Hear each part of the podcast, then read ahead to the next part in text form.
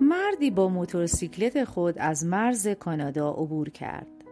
خورجینی از دو طرف زین موتور آویزان بود. معمور مرز خورجین را به دقت بازرسی کرد و هیچ چیز جز مشتی سنگ نیافت.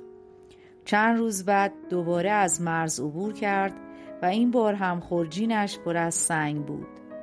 این عبور و مرور همچنان ادامه داشت تا اینکه شک مأموران مرز را برانگیخت. هر بار که این مرد از مرز میگذشت مأموران با دقت او را بازرسی می کردند. اما به جز سنگ هیچ چیز با ارزش دیگری نمی آفتند. بالاخره یک روز از او پرسیدند ما می‌دونیم که تو داری قاچاق می‌کنی اما هر بار که بازرسیت می‌کنیم جز مشتی سنگ چیز دیگه ای پیدا نمی کنیم. اگر به ما بگی که چی کار می‌کنی قول میدیم دستگیرت نکنیم. مرد جواب داد خیلی ساده است. کار من قاچاق موتورسیکلت های دزدی است.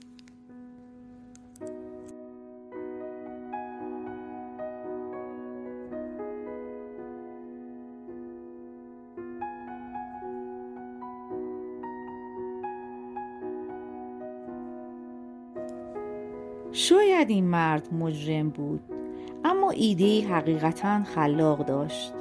ما بیشتر اوقات تلاش می کنیم تا دید روشنی نسبت به همه چیز داشته باشیم.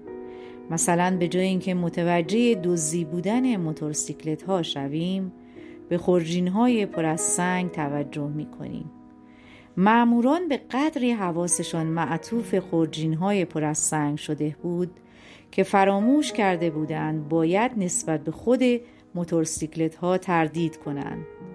ما انسان ها نیاز داریم هر از چندگاهی دست از کار بکشیم و نگاهی به عقب بیاندازیم. ببینیم تا چه حد پیشرفت کرده ایم. چون این احتمال وجود دارد که مسیر غلط را انتخاب کرده باشیم. در نتیجه قبل از آنکه خیلی دیر شود می توانیم تغییر مسیر دهیم.